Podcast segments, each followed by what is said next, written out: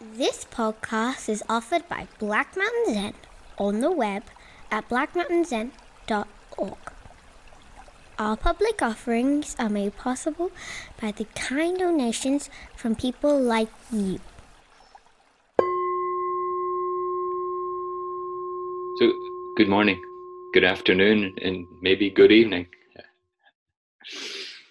Um, my apologies for last week. Um, our, our internet provider, uh, their satellite malfunctioned. So uh, that's that's what happened.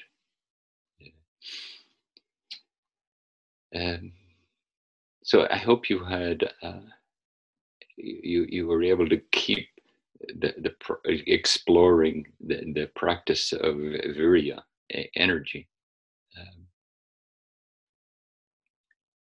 and, and maybe we'll we'll start there with uh,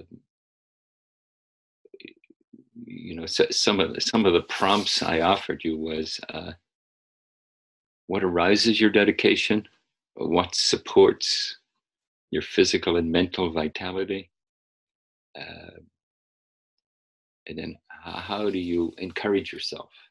You know? Maybe as we start to sit, you, you, can uh, reflect on those.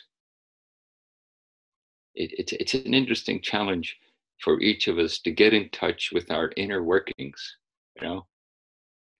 You, you know, it, it, in, the, in the abstract, you know, attending to your motivation, your dedication, uh, seems quite straightforward.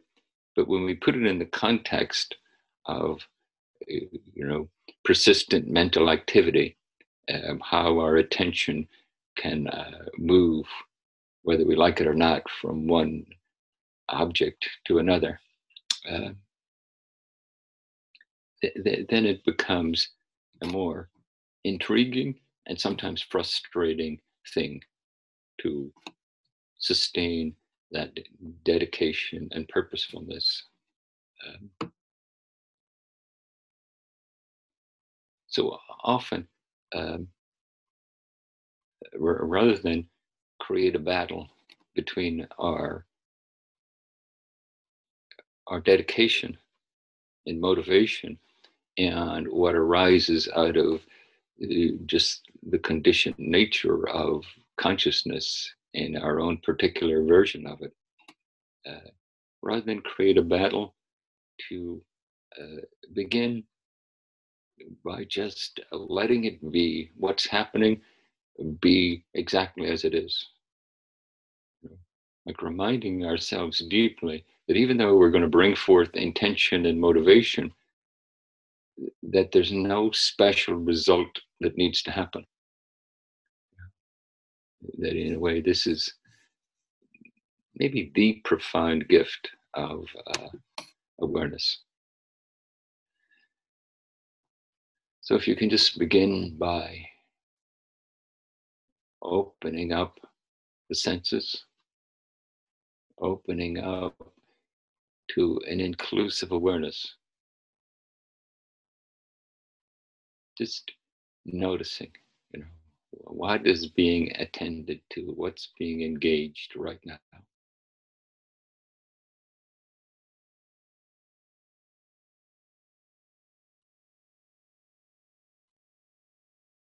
Is, is there an open, floating awareness to whatever comes up? Or is there some uh, particular thoughts or feelings interrupting and asserting themselves.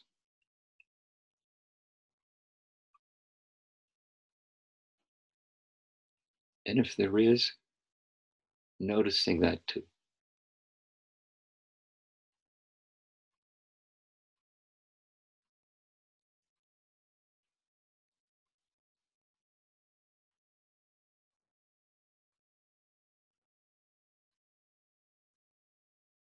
And then bringing this noticing into the body,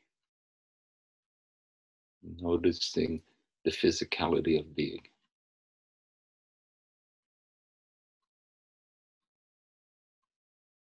Are there any patterns about how you relate to your own physicality? Is there an impulse to what you should be, how you should be sitting?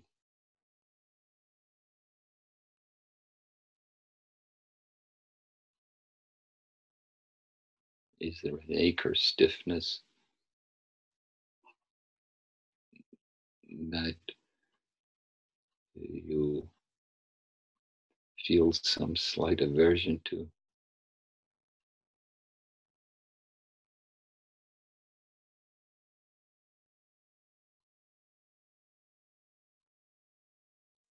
And in the midst of it all, allowing for uprightness.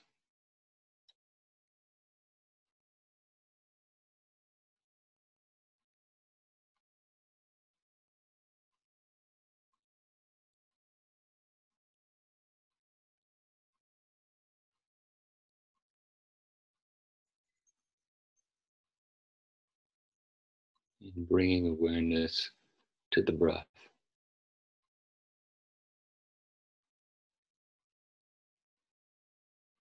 How does the breath register as sensations in the body?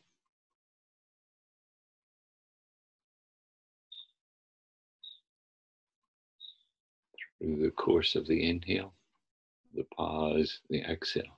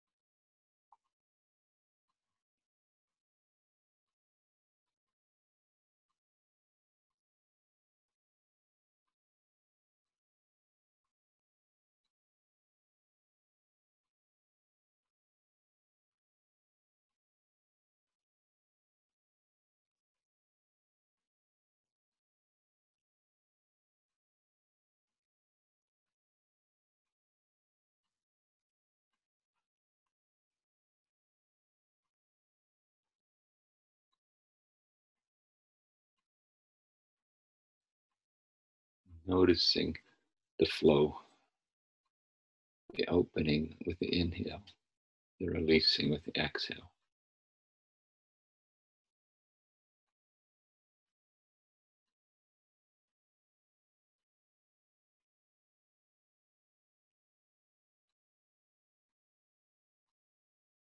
And allowing any thoughts, feelings to just happen.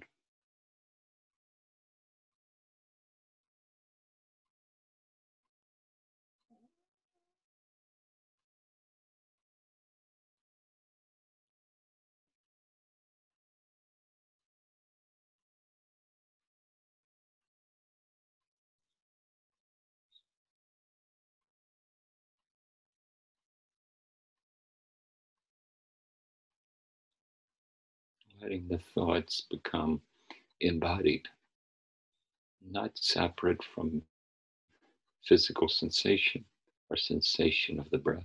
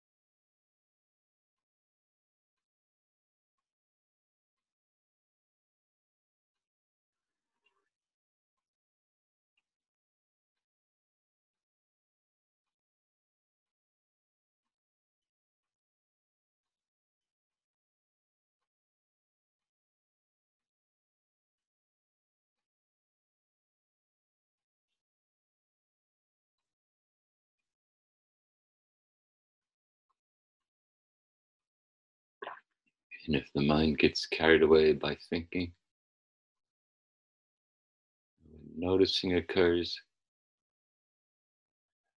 abide there for a moment, abide in that arisen moment of awareness. And deliberately, gently bring the awareness back into body and breath and openness.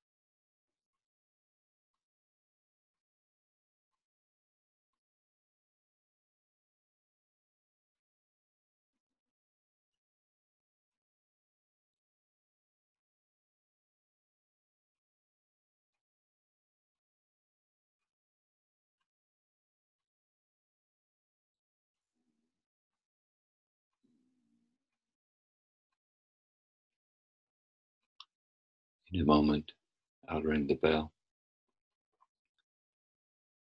And as best you can, stay aware of all the subtle shifts in consciousness, in perception, sense of self, sense of environment that happen for you as you transition out of this purposeful awareness into just engaging the activities of being.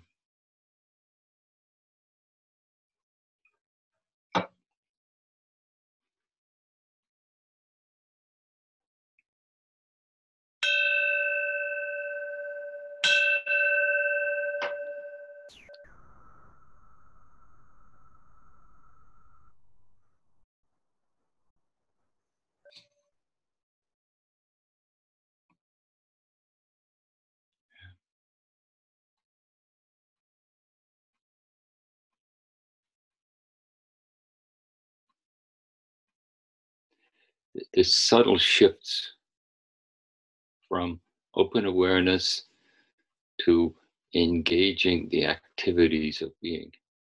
Uh, we're doing it all the time. Uh, the what's created is usually mesmerizing for us. Our, our attention goes into it and energizes it. And makes it feel and appear substantial.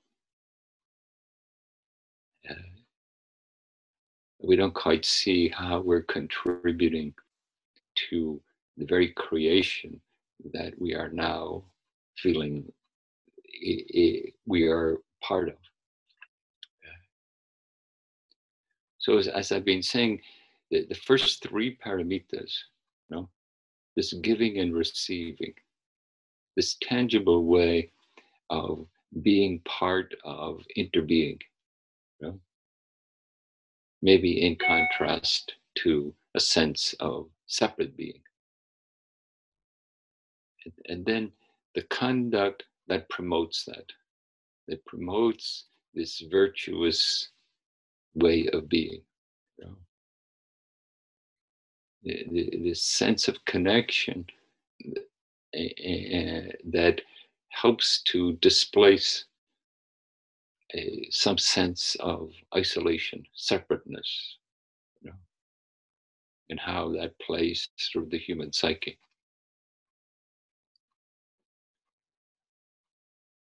And then there's patience, you know, kshanti that this is the nature of human consciousness.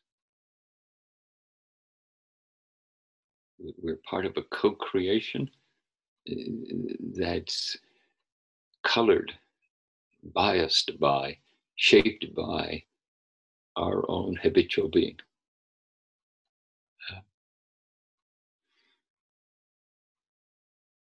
and and it causes us problems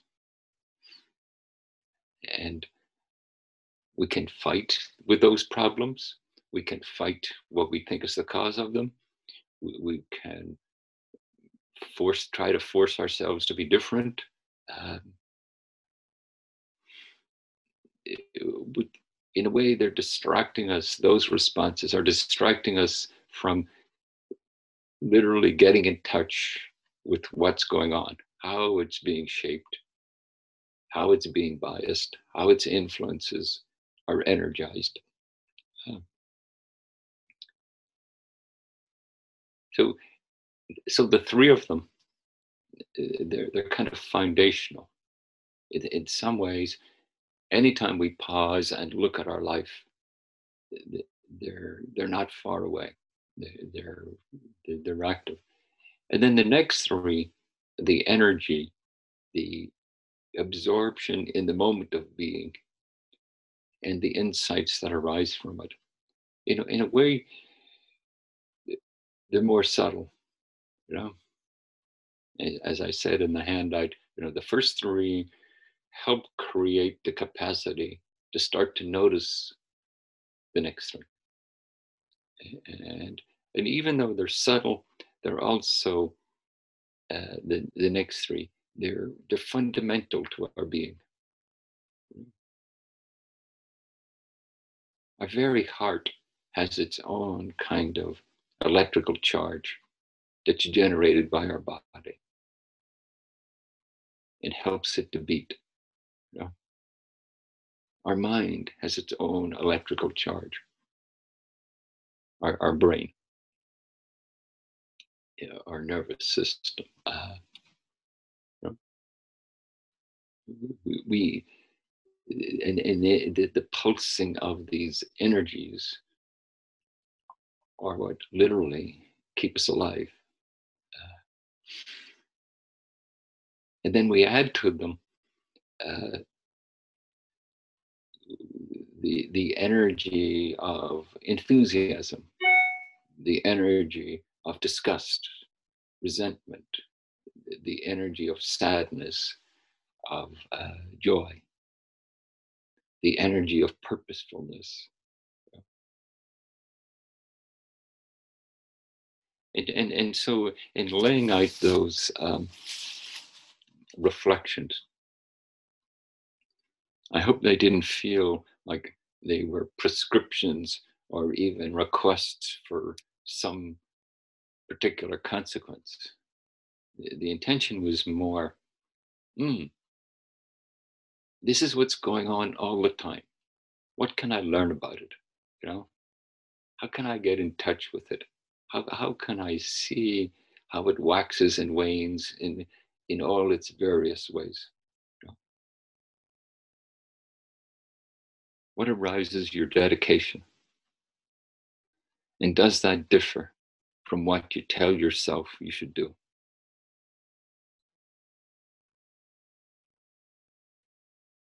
What supports your physical and mental vitality?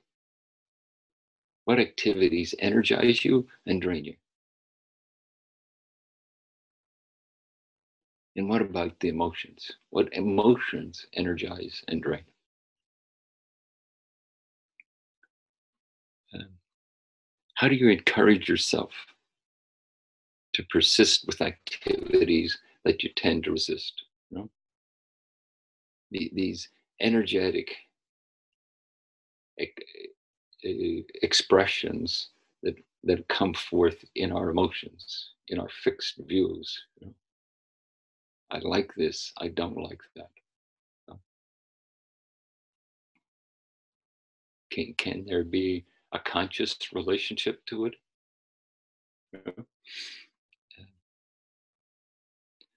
What moments can you recall you had an easeful, energetic experience?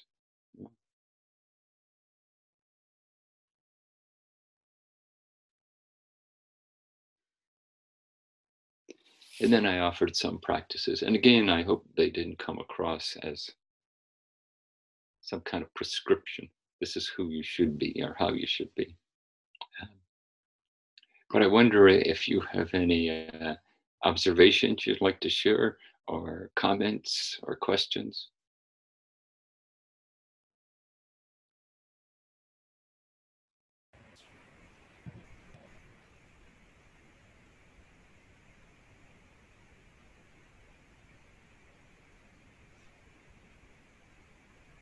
So if people would like to raise their hand, I'll unmute them.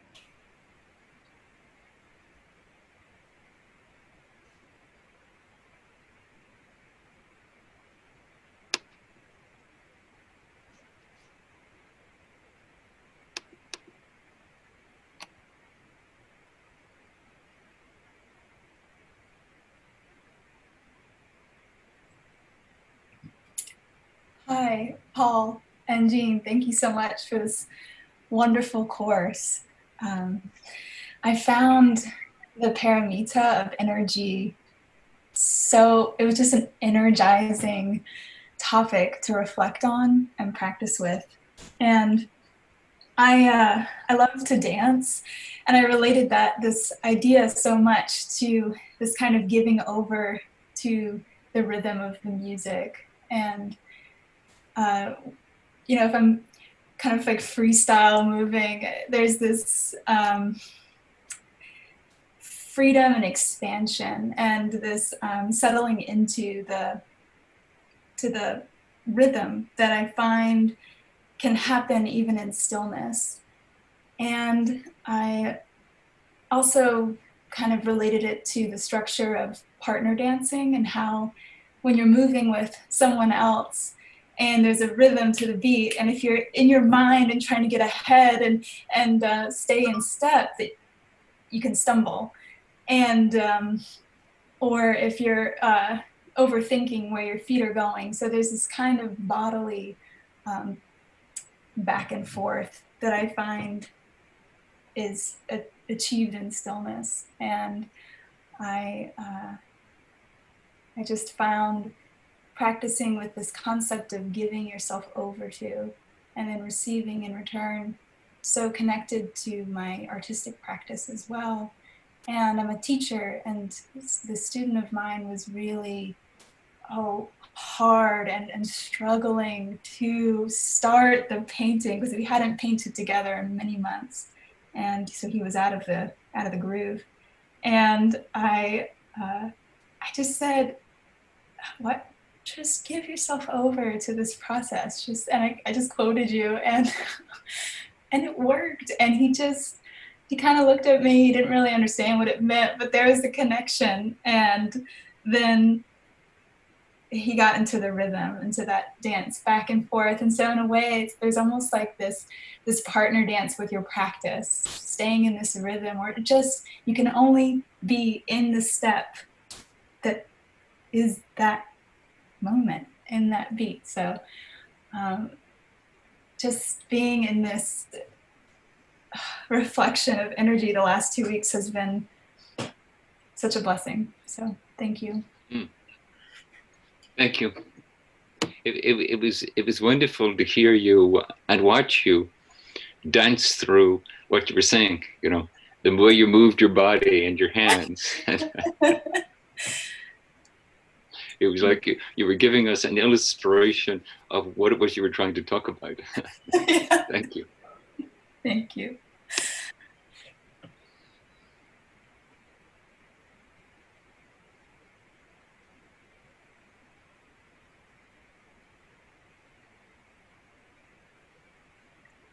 Um, hi, this is Anne Hawking. For some reason, my video isn't working.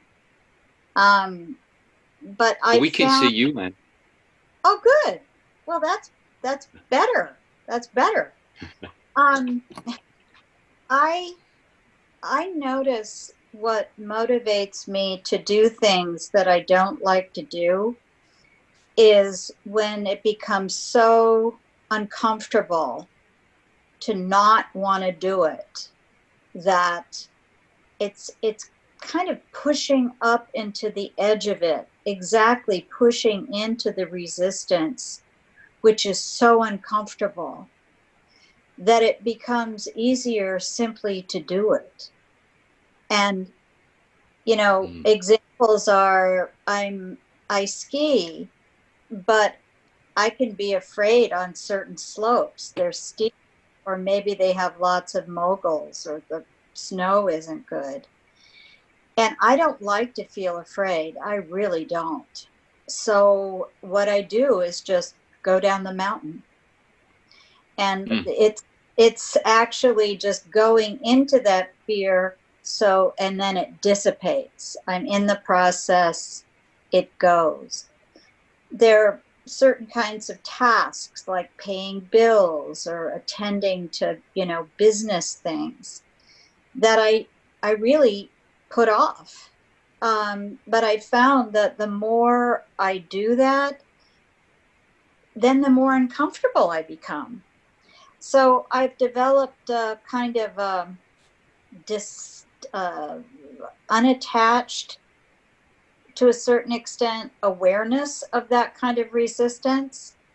But it is the awareness of the resistance. That's what motivates me, is not mm-hmm. wanting to do it because I don't want to have mm-hmm. that feeling. So mm-hmm. then I just do it. Just do it. um, and that's been I and you know I was talking in our small group about unloading the dishwasher, which has been a very loaded.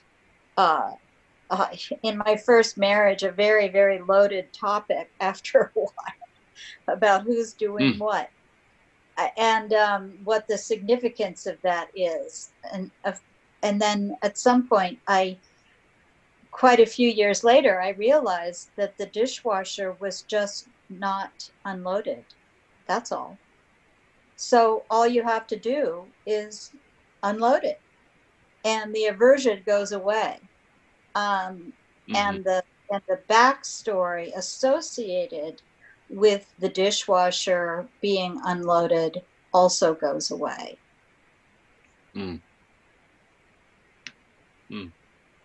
Thank you. When you were recounting that story, and I was thinking how even in our in, in our separate workings, with, with but also in, our relatedness and our relationships, um, certain things become emblematic, you know, and, uh, and and we're working out all sorts of complex and sometimes not complex things through the, the particular thing we can talk about, you know, like unloading the dishwasher. and so someone was saying to me recently, they were talking about the, entanglement they had with their mother and how uh, it, it was fraught with challenges and, and difficulties. And I thought for both of them. Um, and I was thinking of this like uh, can we let go of how we've created a fixed world you know that has to be struggled with and and feel the energy of it the the emo- and usually it's an emotional energy you know uh, that arises in those sorts of circumstances you know. And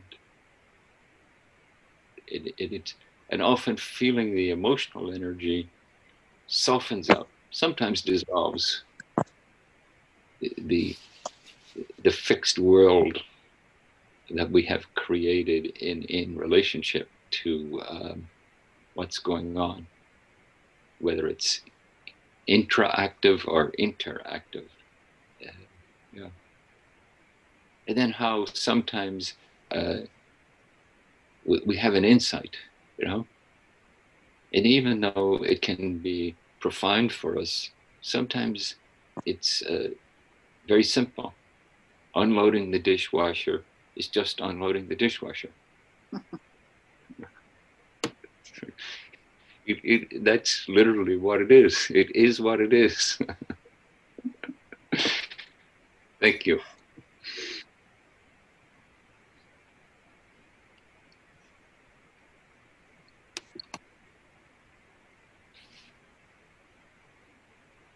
Hi, this is Maria. hi maria Hi.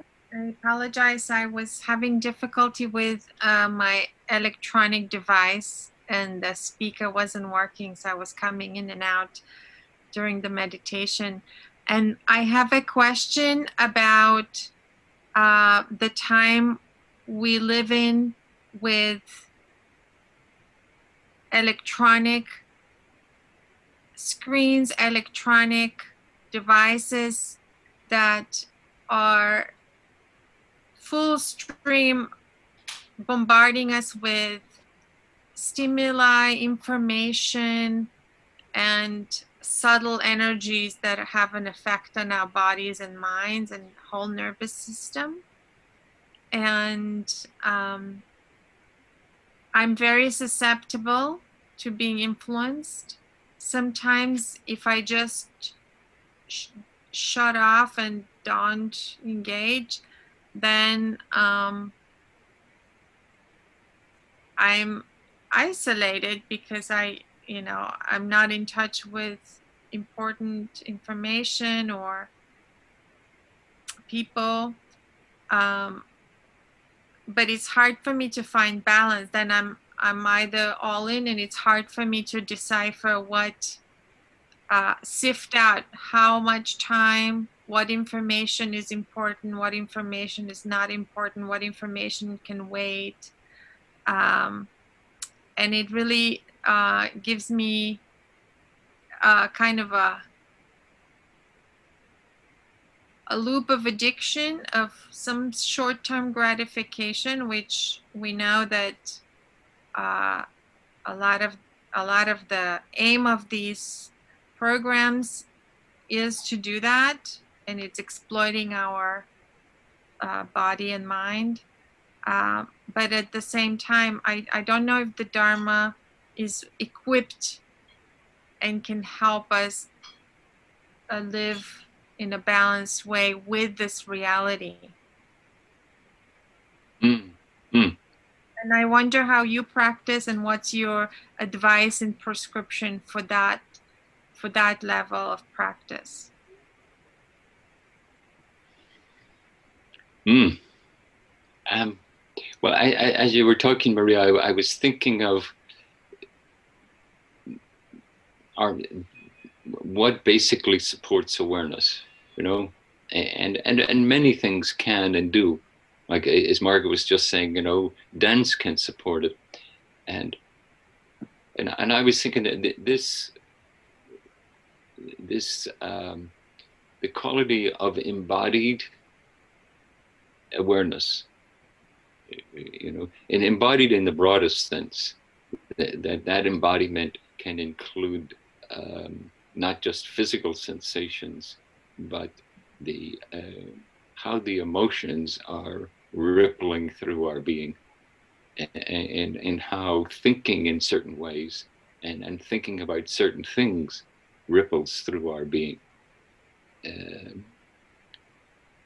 you know, if you just think about the teaching of the five skandhas, you see, oh, there's there's this five-fold interplay and the consequence of this interplay, you know, usually gets translated, you know, forms, feelings, perceptions, impulses, and consciousness. A, more accurate translation of consciousness in that context would be energy. And we are always, in, some way or another, conjuring up the different components of our being and energizing them, you know, um, and and to have some way in our being and, and in our daily life, sort of reconnect in a deeper way, and, and, and I think one of the challenges of our electronic gadgets is it, it, it can invite a disembodied being, you know, like uh, I, th- I, think for us it's actually a difficult experience to um, which, which, I must admit I do myself. I look at up the news on the internet, and then I go from item to item. You know, when I, I think the informational input uh, is is a strain on a human being that, that you know, not so long ago lived in villages and uh, related to 50 or 100 people as, as their circle of uh, connection. Um, and also related to trees and plants and animals and rivers and clouds. Um, so I, I, think part of the challenge for us is is to keep those things in our life you know to, it, it, it's almost like to live in a village uh, in, the midst of the complexity i was very struck when i found out that carl jung in his house um, he, I, I think it was his lights and several other things that they they were more what we might call primitive he didn't have the, the latest uh, gadgetry. He, he had a more primitive, uh, he created a more primitive environment for himself.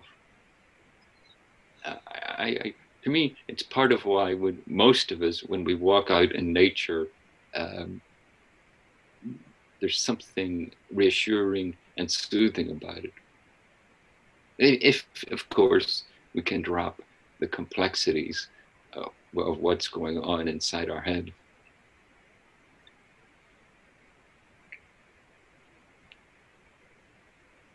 So thank you.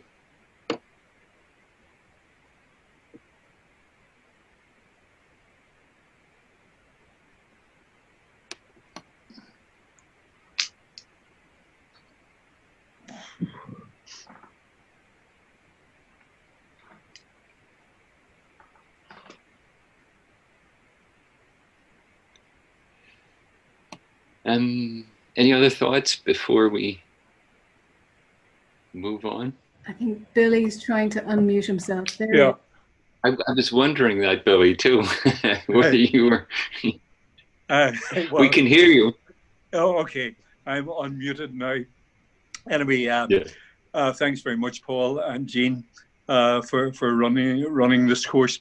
Uh, what has been uh, I've been thinking about over this last couple of weeks. It's uh, you know you've presented so much for us, Paul, uh, in this last uh, four four weeks of uh, teaching, advice, uh, words of wisdom, etc. But uh, what I find is strange is that, and I'm sure it happens to everybody, is that we seem to latch on to particular parts of what you're saying, and that almost becomes the, the theme for for for our course. And what, what I latched on to uh, quite early was uh, when you talked about the fact that most of the experiences we have, what our mind does with those experiences, it judges it. It says, I like it, I don't like it. And if I don't like it, I want to get rid of it. Uh, if I like it, I want more of it and I want to keep it. And then you also said, when you were talking about patience, that patience could be defined as the willingness to accept suffering, to accept Mhm. discomfort. Uh, and, uh, and sort of that stayed with me a lot and it kept, first of all, becoming much more aware of what my mind was doing to experiences I was having during the day. Do I like it? Do I not like it? Or am I uh, impartial to it? And I, I, I, th- I think it became much more tuned to uh, the fact of that my mind was discerning like this all the time. And then it was also once it would strike me of I'd, I'd really like this situation of trying to try and get below the thoughts because as I see it, we mostly know whether we like things or whether we don't like things by the thoughts in our head. But to get below those thoughts and you know wonder what is it in the body that is prompting me not to like this you know? Where is this? Is it a feeling? Is it a sensation? Or Mhm. is it something just uh, unfathomable? And i found that was quite interesting you know of just once I became aware that I was liking or not liking, to try and find out where this place was, to go beyond uh, the the mind to it. Now, to go there doesn't necessarily mean, or it doesn't for me mean that uh, what you didn't like uh, isn't bothered you anymore. It, it still remains a bother. But for some, uh, it seemed to add an energy to the situation that uh, it wasn't quite so bleak or grey as as maybe it wa- Mhm. was at the time, and uh, you know I, I- I would be uh, very much of the have the idea that well I mean we see the world according to what the climate in our head is at any particular time. You know sometimes uh, if the climate inside our head's good, things look good. If the climate inside our head is bad, the same things uh, look bad. And I've just found it an, an interesting process of trying to find where these feelings, these perceptions, these likes, dislikes are actually embodied. And can I be more in touch with them rather than being in touch with them through my thinking brain. Mm. And that, that's where I am in the course at the moment. Uh, so thanks. That, that, that was a beautiful description, really, of uh, this sense of embodied being, or, or and and also this sense of inquiry and exploration and discovery. You know that uh, that one element of it is deconstruction. You know, the mind creates a fixed version of reality, and then we examine it, and then we, we, we see, oh, this is a thought, this is a feeling, this is a judgment. You know, in, in a way, this is this is the uh, the teachings of the five skandhas. You know? And and yet, even though we have the capacity to engage and discover that, uh, still this passionate energy of being pours forth. And um, and and as you were saying, it, but when we can when we can see when we can see it in in its workings, when we can see how it's coming together it, it doesn't feel so um, entra- it doesn't feel so much like an entrapment. It, it, it, it, it it's, it's almost like as we, the more we see it the more possibility you know? It, and, and i think it, we play it out you know the difference between reactivity and response. You know reactivity is the ingrained almost thoughtless uh, engagement, and then response is it, it, it, it, has more space, it, it has more thoughtfulness, it, it can invite a kind of purposefulness and intentionality. And, uh, and, and it's true. Uh, patience, you know, I mean, would like to say, well, I should do that all the time. But actually, whether we should or we shouldn't, or we think we should or shouldn't, the, the passionate energy of being alive keeps bringing itself forward. Uh, and to be patient with that, uh, and then just discover underneath patience is a kind of forgiveness. You know? Everybody, including ourselves, is who they are being who they are. Uh, and sometimes that seems uh, painful, destructive. And, sometimes it seems, uh, you know, like extraordinary. Someone read a quote this morning at our work circle uh, from the Dalai Lama. Today's the Dalai Lama's 85th birthday. And uh, the quote ended by saying, and the most important thing is to be a good human being.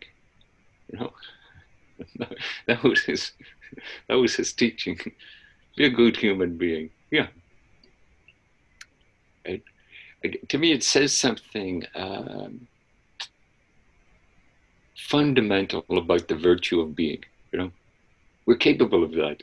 You know, uh, and it, it will always challenge us uh, day by day, you know, interaction by interaction. But, but something in us uh, deeply knows the virtue of it. Thank you.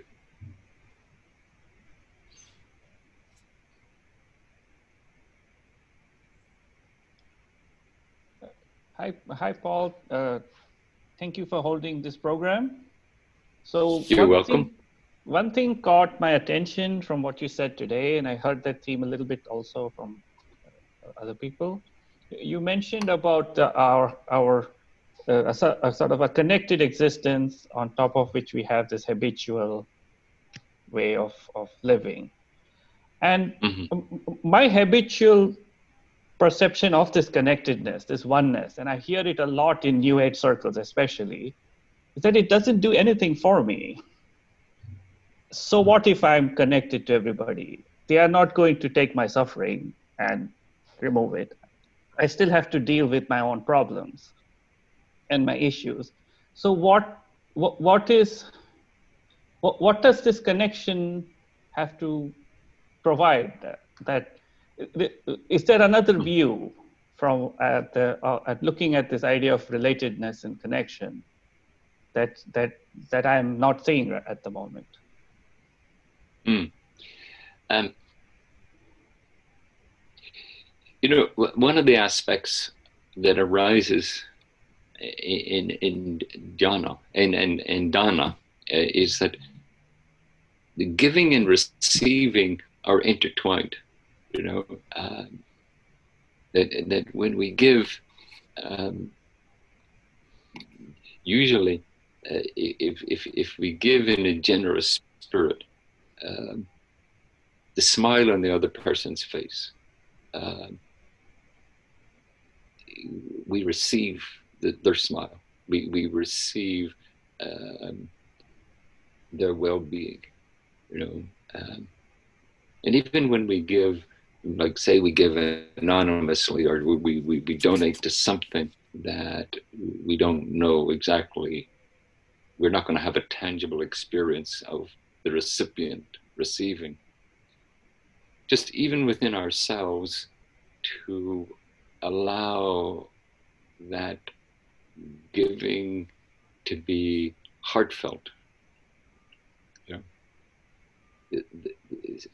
So what I'm saying is when when there's giving and receiving, uh, there's a vitality of interbeing that nourishes our singularity. You know, the, the um, like one of Thich Nhat Hanh's books is the title is Together We're One. But that isn't, uh, that one, it, it, it, it's not a, uh, an undifferentiated uh, existence. It, it's like the very process of separation and rediscovering connection through giving and receiving. We, we nurture each other, you know? But no one can suffer for me. I, I have to suffer my own thing, right? Um, they can give you sympathy, they can give you empathy, they can listen carefully uh, and intently as, as you talk about your suffering. And uh, often we find that um, comforting. It, it, it's just a human thing, you know. A child falls and, and scratches its knee, and the mother comes over, gives it a hug, kisses the scratch on the knee, and the child's better. You know? Uh, or, or more particularly, the distress the child was feeling has been alleviated through the love of the mother. Um, no one can suffer for us, but how the suffering gets exacerbated from its core unpleasantness, uh, that's when interbeing c- can come to our aid.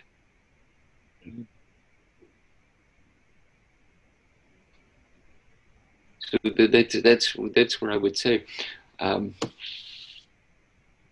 is that the whole story? No, our being is more complex.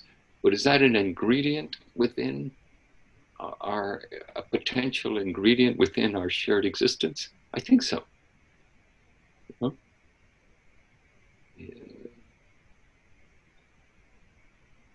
And does it leave us confounded with um, humankind's history of uh, violence and aggression.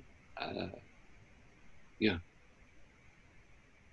That to me, well, it was profound to hear the Dalai Lama say, uh,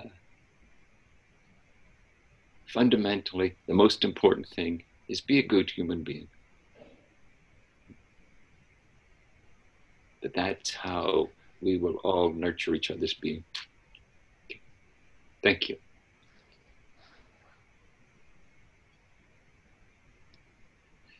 Um, so the next paramita is uh, jhana.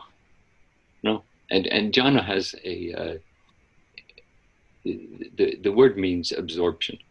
You know, like to be absorbed in the moment. Um, and it's interesting because we, with with our conditioned human consciousness, we're usually absorbed in what we've made of the moment. You know? Like say, say we have a negative reaction to the moment, uh, that becomes the prominent experience that we merge with. Uh, and but just the same way we can return to the body, or, or as Billy and others were saying, you know, we can return to the um, noticing the activity of mind, the accompanying emotions, uh, that this is there as we um, engage our life.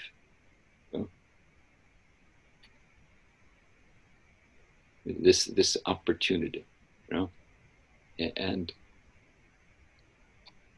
and in, in some ways we could say the practice of awareness is to deliberately cultivate moments of absorption. You know, in, in, in absorption as a meditative process uh, in, in, in, in the early Buddhist uh, tradition. Um, it, it's it's it's laid out in, in, in a fourfold manner uh, in, in terms of how attention can make connection and then then that attention becomes uh, influential on the state of being. You know, first of all, we we feel some kind of palpable involvement, some kind of palpable presence. Hmm? And and I think this can happen quite easily for us. You know, maybe not as frequently as we'd like, but uh, you know we can even feel a palpable presence uh, watching a movie, or reading a book, hearing a poem, walking in nature, you know, dancing. Uh, many activities, we can feel this palpable presence. It, it, it's like we, something more than the jumble of thinking and associated thoughts and, memories and emotions. The ever changing nature of it is interrupted by connecting to experience. And, it, and, and within Buddhism, and I suspect within most spiritual traditions, uh, there's somewhat a science and somewhat the art of um, connecting to the experience.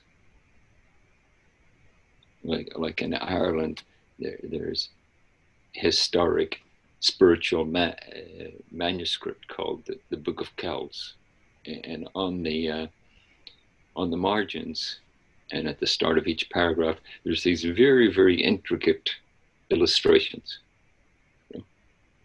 and when you look at them carefully and you, and you, you see the way the brush had to move so purposefully and intentionally, and you could see, oh, this required a connection, an absorption in the moment to paint like that, to paint that thoroughly and precisely.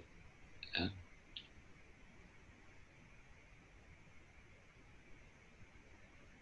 So absorption can come like that. And another way absorption can come is we, we open up without an agenda. Hmm?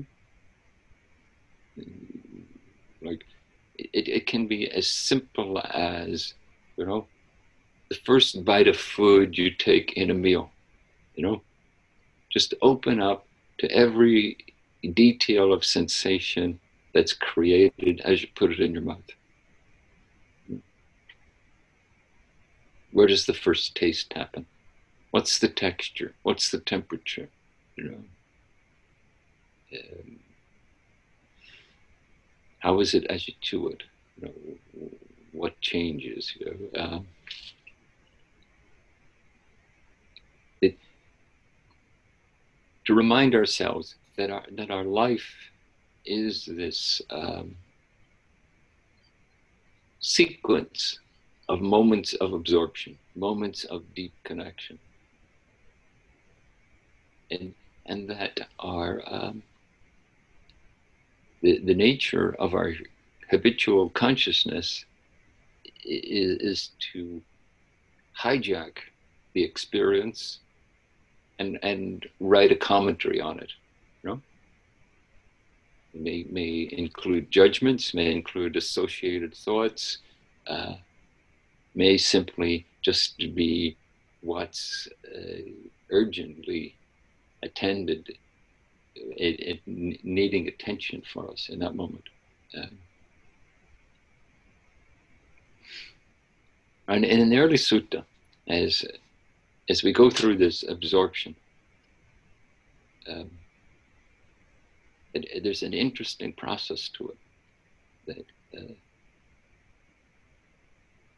one of the things it creates is a sense of joy, where where this palpable experience is has a quality of being nurturing. You know? Like when we taste that first bite of food, you know?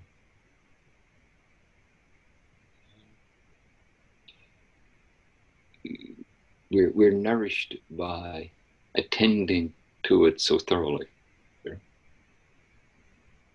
When we listen to another person talking,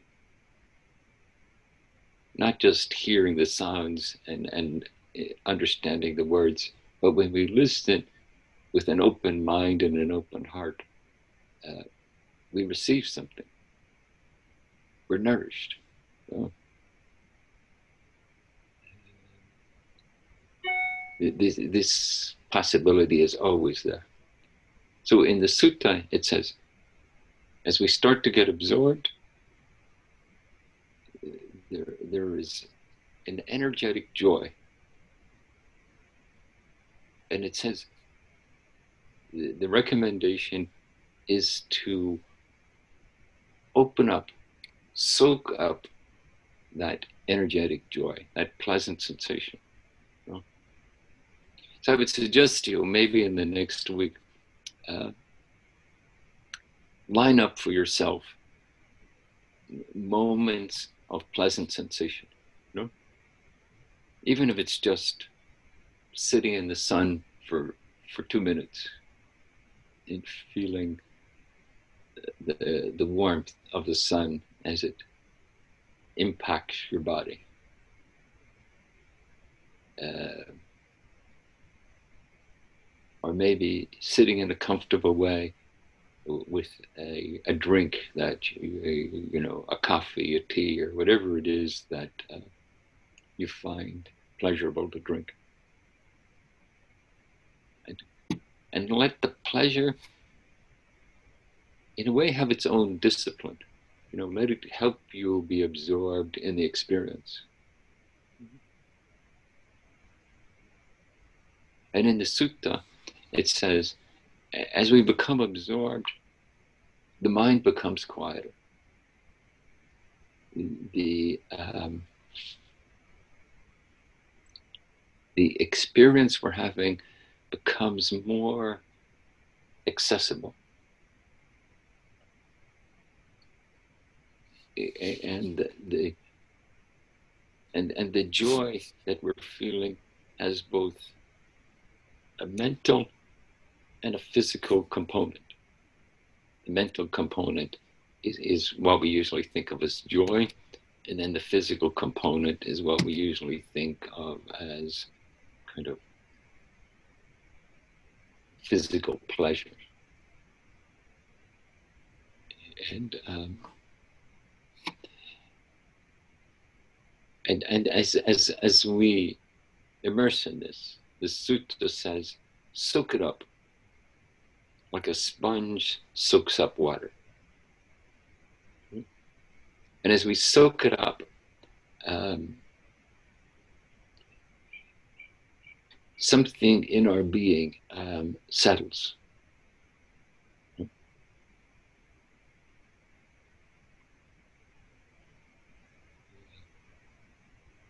And, and to think of our life as having moment after moment this invitation, this possibility. Huh? You know, we can so readily think of awareness practice as this very good thing that I should do. And then I keep forgetting to do and keep getting distracted when I try to do it, you know? So actually, even though it's a very good thing, it's a kind of frustration, frustrating and difficult thing to do. But if we think of awareness as a moment of savoring what's already happening, or a moment of appreciation,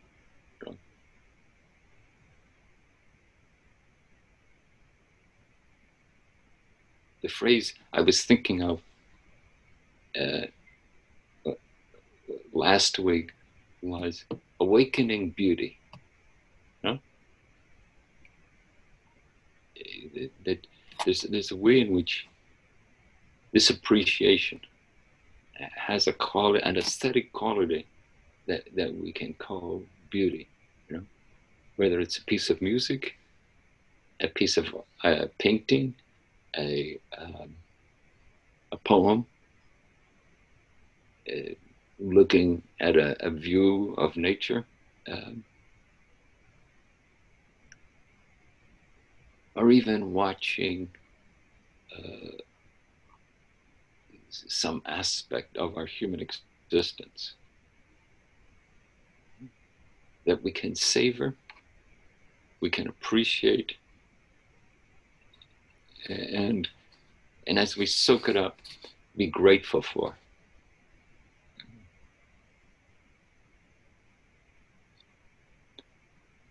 And then this perplexing notion how can we give ourselves that gift?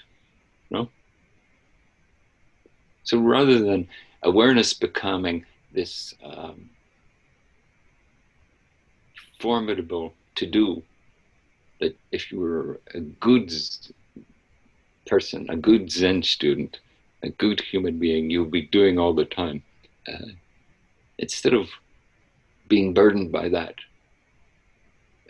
what if we just thought, of um,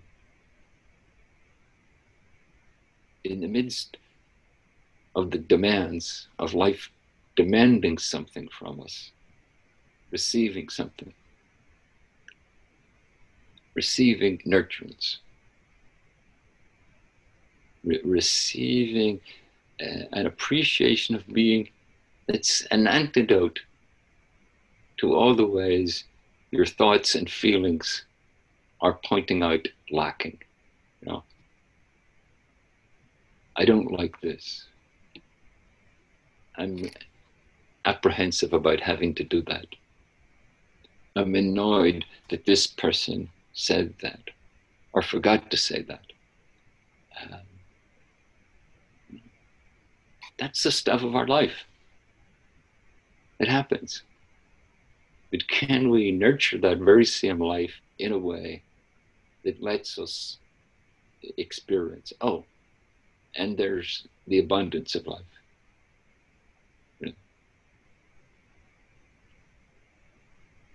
In some ways as i hear myself say that i, I feel the influence of brother david steindl-rast whose primary teaching is gratitude. And, and when he would say that i used to think yeah, but there's so much suffering in the world, and there's so much suffering in me. You know, uh, it seems like a big leap from that to uh, thinking everything's lovely and wonderful. Um, but over time, I, have come to realize that wasn't the the supposition. The supposition was in the midst of all that, you know, we can find gratitude. Someone told me once um, they they've been in recovery a long time, and they're they're also prone to depression, and they were saying when depression comes on, um, their world turns gray, and it's a bleak world, and. and uh, and they they've gone through this long often enough that they make they know they have a way of relating to it. They make a gratitude list. And uh, and then they read the gratitude list every day. And initially it, it's just an academic statement you know? Yes yeah. But there's no emotional stirring. But then as they continue to read it then slowly, when they read a certain object, like the thing he, he visited, he, he mentioned to me was his dog, you know? And, um, and then after two or three days, he would say, I'm grateful for my dog. And then he'd have a thought, hmm, yes, it's a lovely dog.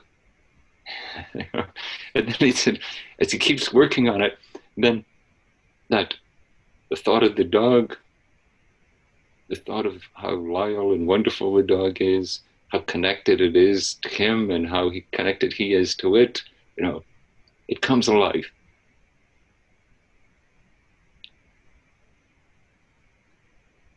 So, so this way, uh, how to engage the very same experience that throws us into our usual habitual scarcity. How we can relate to it and allow it to bring forth um, something that we can appreciate. You know? What just popped into my mind was once uh, Yanni, who I think is here somewhere. Uh, we were walking um, on some cliffs in, in, I think it was Trieste, and she was explaining to me how a, a famous poet, Rilke, had was staying there, and he he was there. He wrote this startling poetry, but at the very same time, he was racked with very difficult and painful thoughts about the futility of being alive. And uh, so, on one hand, you have this powerful, exquisite poetry of deep connection to existence, and then something else some sense of the shadow of all that for him.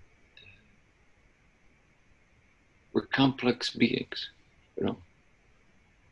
To think our gratitude will just be some all pervading, all encompassing experience um, is, is naive. It, it, we, we will, but still, we can invite it still we can take those moments. Still we can nurture this absorption in being.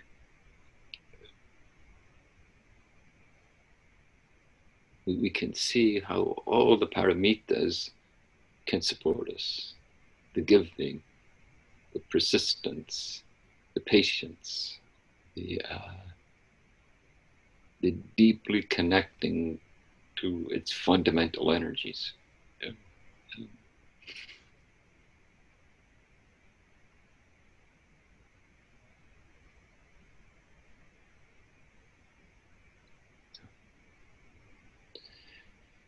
So, um, once again, I will uh, offer you some reflections and some um,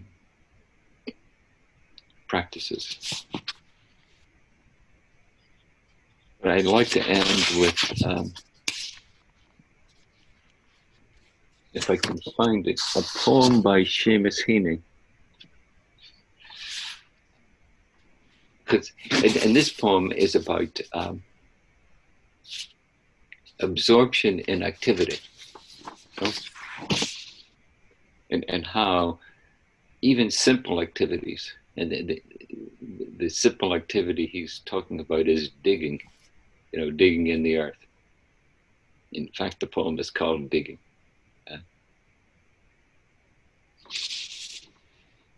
the coarse boot nestled on the lug, the shaft against the inside knee was levered firmly. He rooted out tall tops, buried this bright edge deep to scatter new potatoes that we picked, loving their cool hardness in our hands. By God, the old man could handle a spade, just like his old man. My grandfather cut more turf in a day than any other man on Toner's bog. Once I carried him milk in a bottle, corked sloppily with paper. He straightened up to drink it, and then felt right away nicking and slicing, neatly heaving sods over his shoulder, going down and down for the good turf. Digging.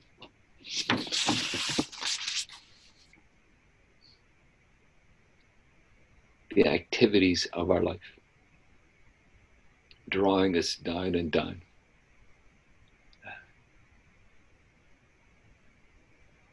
May it be so for you this week and um, may it nurture your life and through your life may it nurture everybody's life that's the bonus of uh, is as we nurture one life we're nurturing all life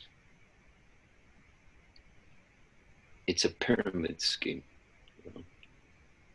the, every, the the benefits keep passing out and down down and down, like the good term. Thank you very much.